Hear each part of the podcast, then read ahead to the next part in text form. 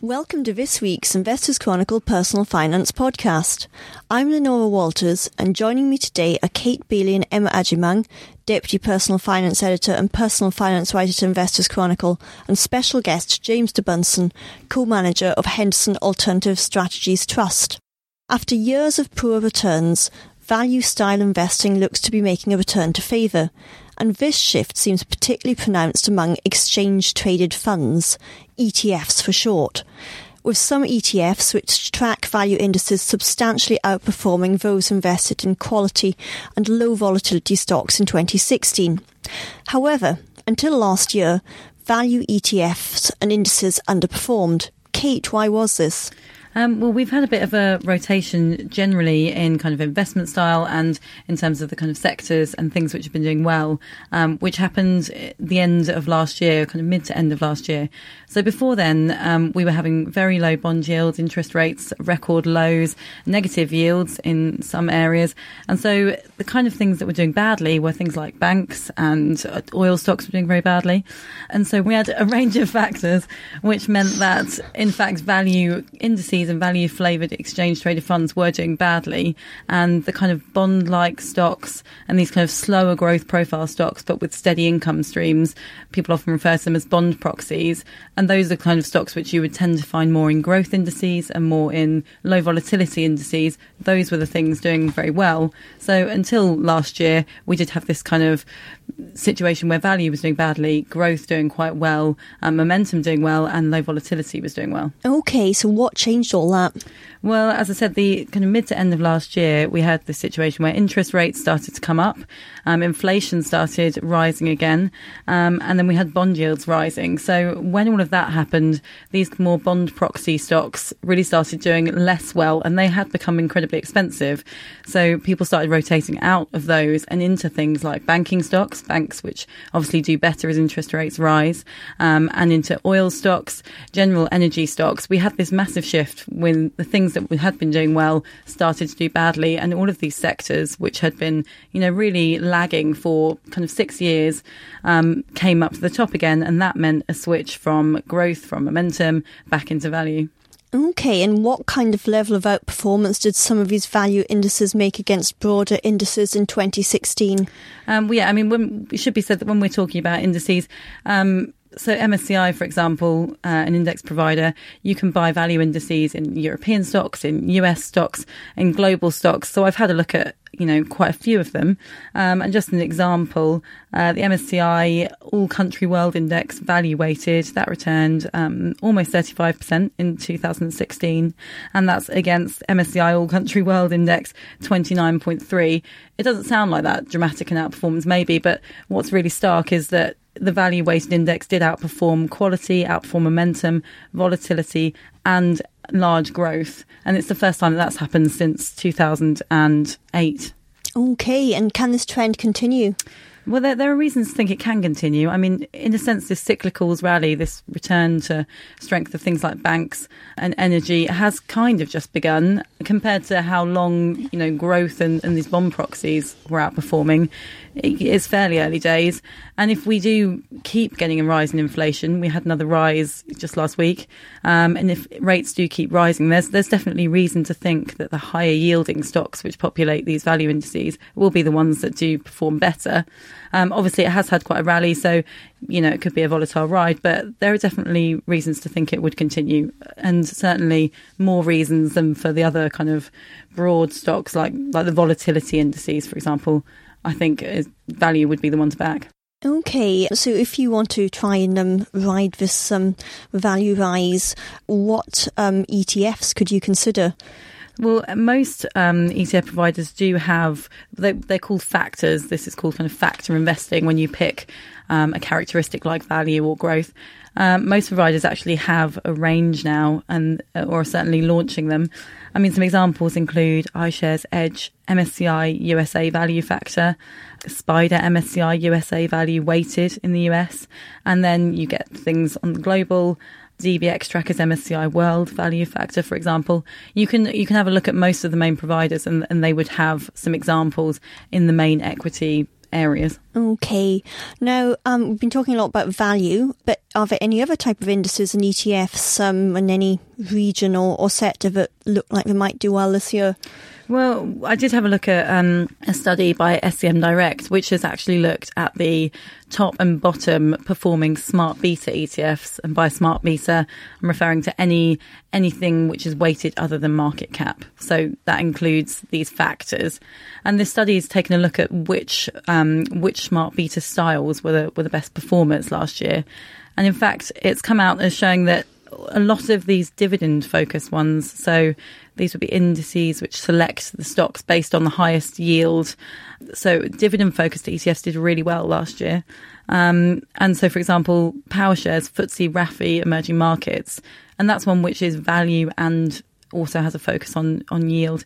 Um, that delivered 29.1 performance over the broader MSCI Emerging Markets Index. So that's quite dramatic. Um, and other ones like Wisdom Tree, Emerging Markets, Small Cap Dividend did very well.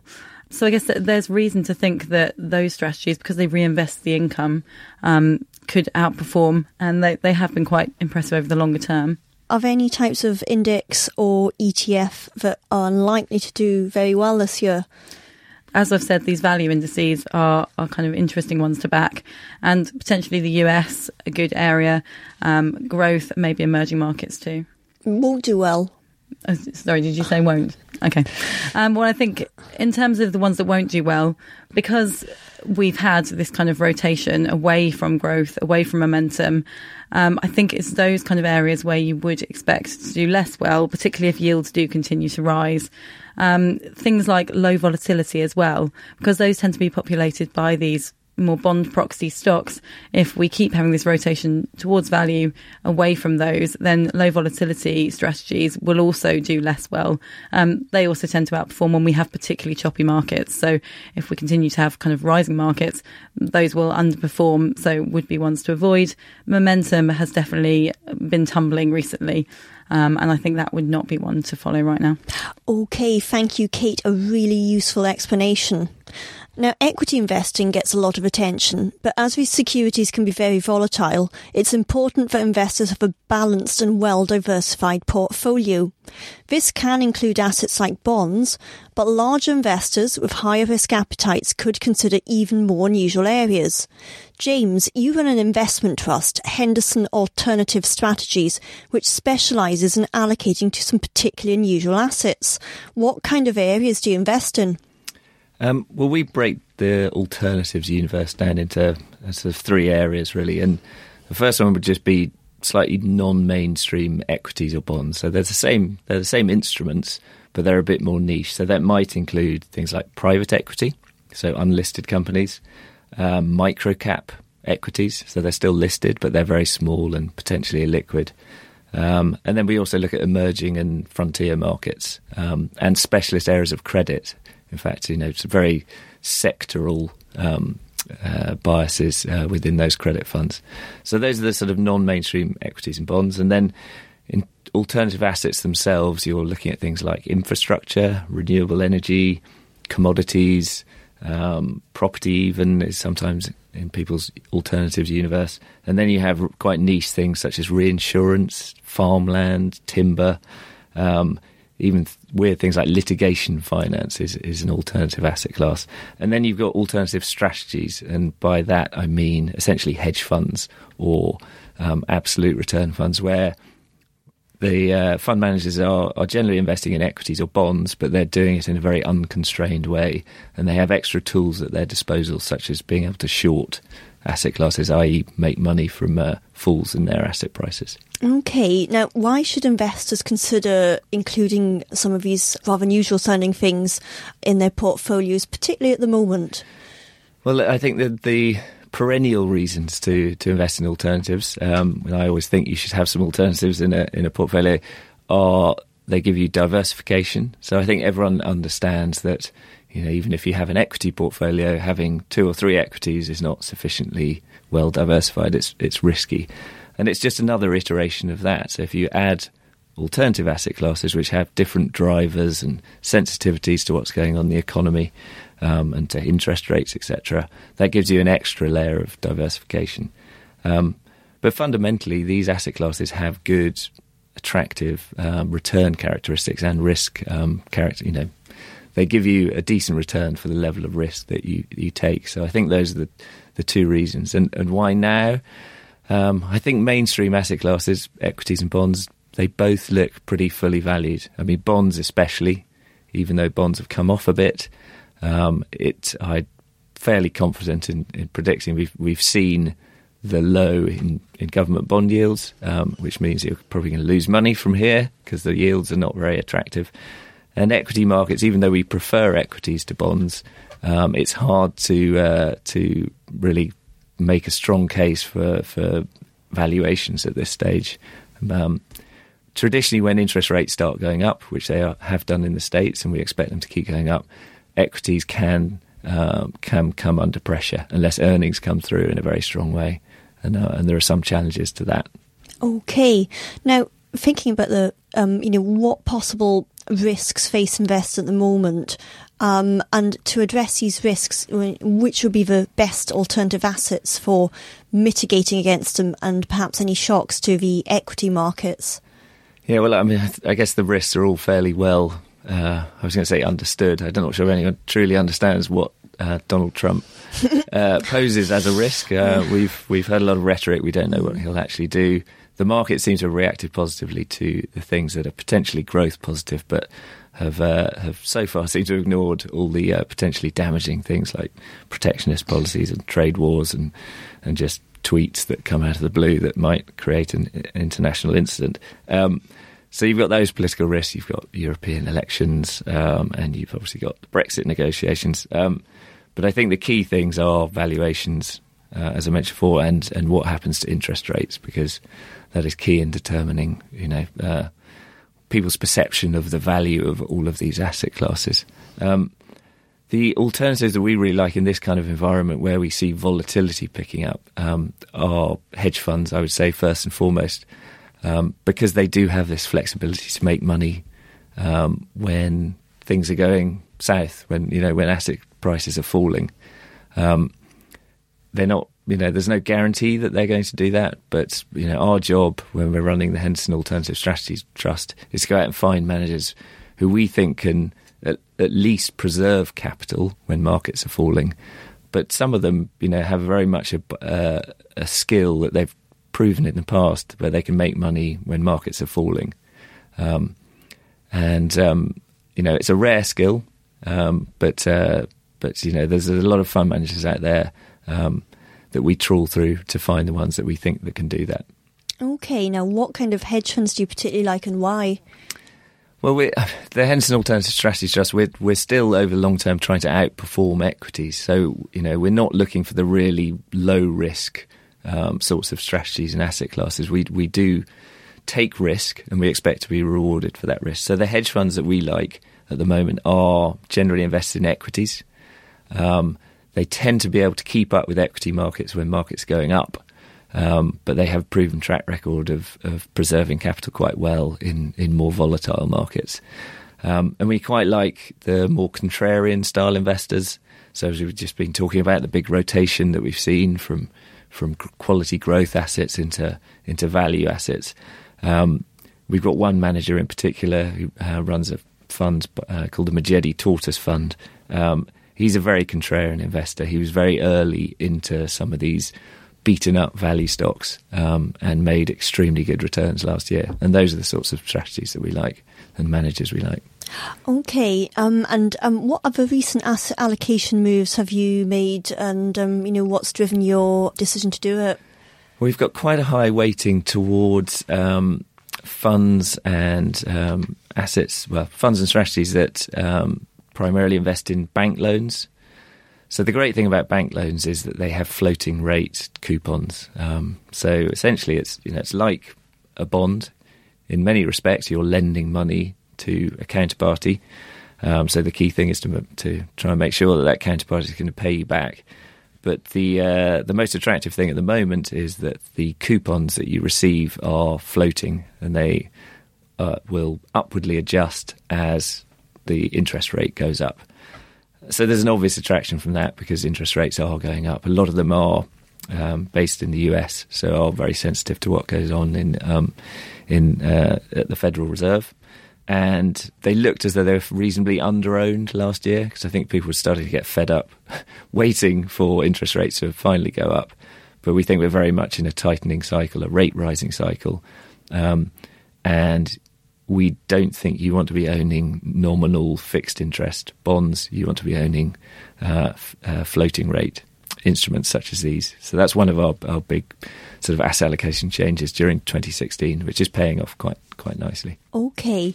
Now, we've just been talking about value. Are alternative assets good value at the moment? And when you're choosing a fund or an asset area, um, how important a consideration is the value?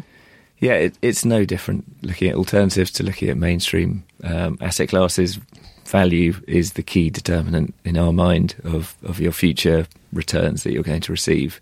I think one of the areas at the moment that we think is really good value is listed private equity. So, private equity exhibits many of the characteristics that public equity markets do. And in fact, you know, the pricing that you get on your private equity fund is is broadly um, related to what's going on in public equity markets. Um, but at the moment, um, you can buy these listed private equity funds um, on a double digit, sometimes 20% discount to their net asset value. Um, so there's a handful of them based in London or listed in London um, that are trading in our minds at a very cheap valuation compared to public markets.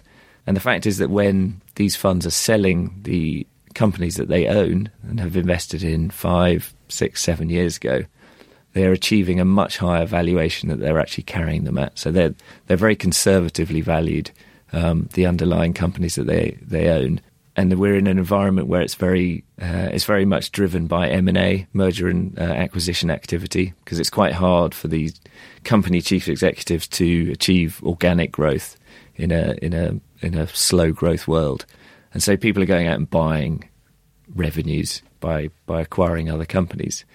Um, and that's great for these private equity funds that have quite mature portfolios of very well run companies, and they're selling them at a large premium to, to the um, carrying value.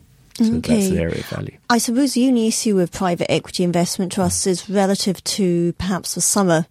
The um, overall fund discount to NAV have generally come in. Would you say it's still good value? I mean, they are on discounts, but not on the wide discounts we saw perhaps a few months ago. Yes, the the, um, the discounts have certainly narrowed, but um, in the past, and I'm going back a few years now, certainly uh, pre financial crisis, some of them traded at a premium.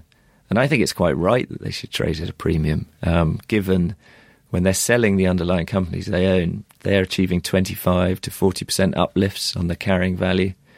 Um, now, obviously, you can argue that they're selling their best assets and not everything they own is going to have that kind of uplift. Um, but I think some of the concerns that people had in the past about listed private equity was were they conservatively valuing things? Were they overcommitted in terms of the funds that they said they were going to invest in private equity? Um, and the amount of leverage that was involved. Um, those concerns have, have been mitigated to a very large extent.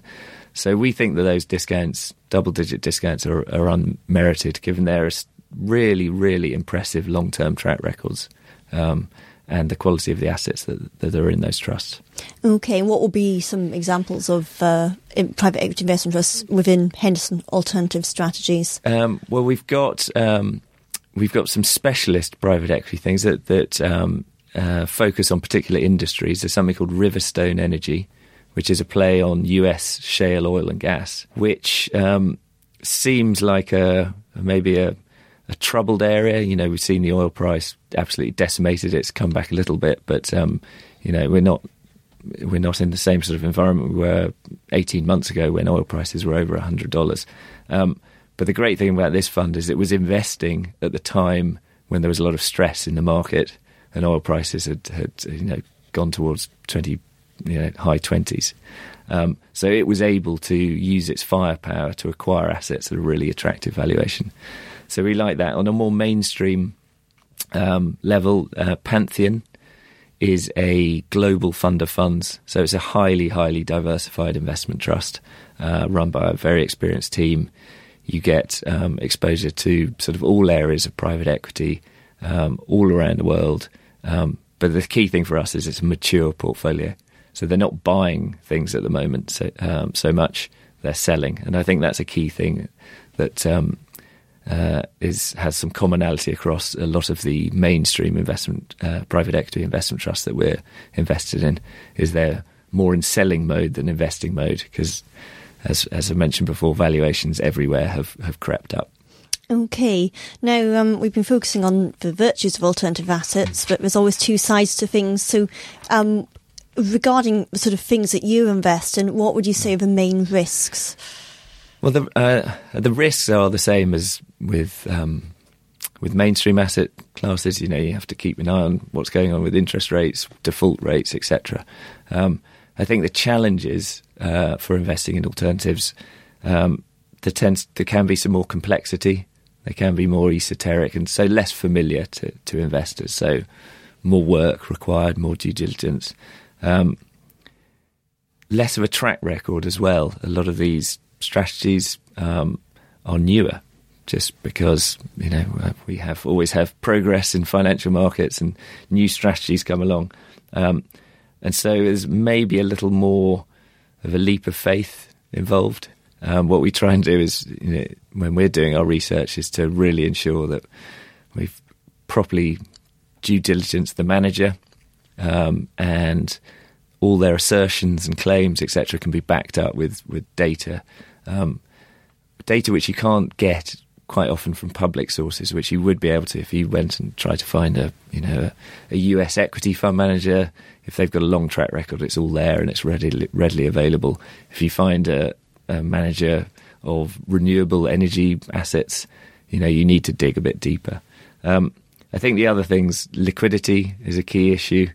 Um, these asset classes are not readily bought and sold, um, and therefore the vehicle you're investing is very important. Um, and then the last thing is they can involve leverage. Private equity involves uh, leverage to some degree. Hedge funds can involve uh, leverage. Um, so it's really understanding um, how much um, debt or um, financial gearing there is in any of these uh, vehicles or strategies. Okay. Well, bearing all this in mind, then, is there anything you're avoiding at the moment? Yeah, I, I mean, I think that's the that's the important thing. The the trust that that um, that we run at Henderson, the Alternative Strategies Trust, has this phenomenally broad remit, which is wonderful. It's it's fascinating. We can invest in anything really. Um, so discipline is required, um, not to go and buy things that that um, may not be of the highest quality just because they sound interesting. Um, a couple of areas that have come to prominence recently that are popular with alternative um, managers or even pension fund pension funds. Um, one of them is uh, reinsurance. So this is basically you're taking on some of the risk that an insurance company might have. So what you're essentially saying is, in return for a fixed coupon, a fixed payment, I will take on some of your liabilities. And the and the biggest area uh, where you can invest in here is um, to do with U.S. wind storm risk or hurricane risk. So, what you're essentially betting on is there isn't going to be a massive hurricane that hits a heavily populated area okay. on the eastern seaboard in return for, mm. you know, cash plus. Uh, at the moment, only about six, seven, eight percent. Um, and for that, for us, that's not sufficient return for the risk you're taking because I suspect no one knows whether there's going to be a big hurricane this year. Well, I don't suspect. I know that no one knows that. And the thing is, it, just because there hasn't been a massive hurricane that's hit the, the east coast of uh, the state since uh, Hurricane Katrina in 2005 doesn't mean there isn't going to be one next year. Perhaps but you're due for one. I don't know. Well, so. I think the further away yeah. you are from one, the nearer yeah. you are to the mm. next one.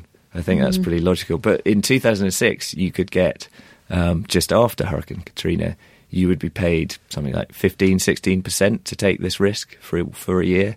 Now you're getting half that, but, mm. but there's no less risk. And a lot of money's gone into that area, um, and we think um, uh, we think it's best avoided. Okay. Now, with alternative assets, I suppose there's a different number of ways to get access to them. You can invest directly, or there's various funds. What do you think is the best way to um, get your exposure to them? Well, direct. If you invest directly, um, you tend to have to be tied up for a very long time, particularly with private equity. Typically, you have to make a commitment for ten years, um, and it's a slow process. Um, you know, they tend to take a couple of years just making the investments. So you don't really see a return for a few years and your money's tied up. I mean, the returns can often be very good, but um, it's beyond the remit of most investors. Similar with infrastructure assets. Infrastructure is a good, non economically sensitive uh, asset class.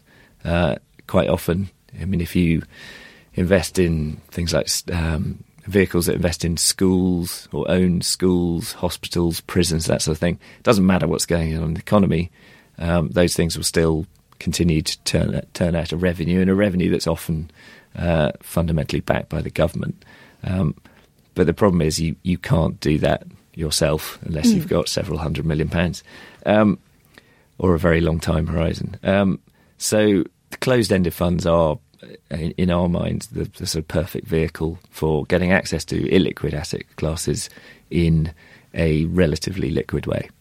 Okay, um, I suppose there is an issue there. If you invest in a closed-end fund, it's listed on a market, so even if the underlying assets are doing well, the share price could go down with mainstream equities. What's your thoughts there? I mean, it's the unavoidable sort of side effect of, of having this liquidity provision that, that you get from a closed ended fund or an investment trust. For us, as very active fund managers, it also provides opportunities because discounts suddenly widen for no particularly you know sound fundamental reasons and, and that's great for us because we can we can take advantage of that but it can it can be annoying because sometimes you see that discount widen for no good reason um, of an asset um, or a fund that you hold and it can be frustrating but um, it comes with opportunities as well.